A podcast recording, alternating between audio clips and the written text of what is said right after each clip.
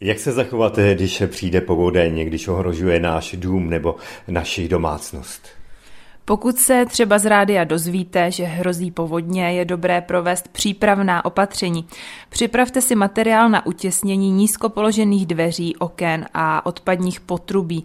Potřeba jsou k tomu pytle s pískem, folie nebo desky.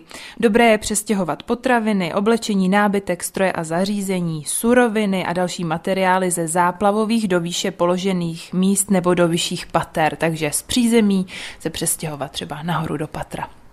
A co dělat ve venkovním prostranství, na zahradách a podobně? Tam je dobré odstranit a řádně upevnit snadno odplavitelný materiál, vyvést vozidlo z garáže, doplnit pohonné hmoty a zaparkovat ho mimo záplavové území, pokud jej tedy nebudete využívat při evakuaci. No a když už se budu evakuovat, protože hrozí velké ohrožení, tak bych si s sebou měl něco vzít. Říkalo se tomu evakuační zavazadlo. Ano, pro celou rodinu a taky pro zvířecí miláčky je dobré ho mít připravené pro případ, že byste museli opustit byt. Vždy uposlechněte výzvy k evakuaci a před samotným opuštěním bytu nezapomeňte případně uhasit oheň v topidlech, zhasnout světla, vypnout všechny elektrické spotřebiče a uzavřít hlavní uzávěr plynu a vody. Důležité je tedy zavřít, zamknout, zhasnout a na dveře umístit informaci pro záchranáře o tom, kdo kdy a kam se evakuoval evakuoval.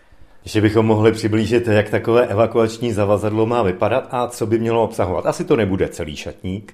To určitě ne, platí zásada teda, že každá osoba by měla mít jen jedno zavazadlo, dospělý do 25 kg, děti do 10 kg a může to být kufr na kolečkách nebo batoh. A teď, co by mělo obsahovat, tak rozhodně jídlo a pití, případně nějaké základní nádobí, potom cenosti a dokumenty, nezbytné léky a hygienické potřeby a samozřejmě to nejdůležitější oblečení a vybavení pro přespání, případně pro děti nějakou zábavu, nějakou hračku.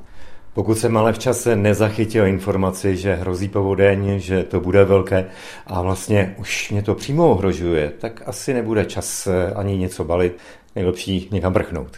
V případě kritického nedostatku času si zachraňte pouze holý život.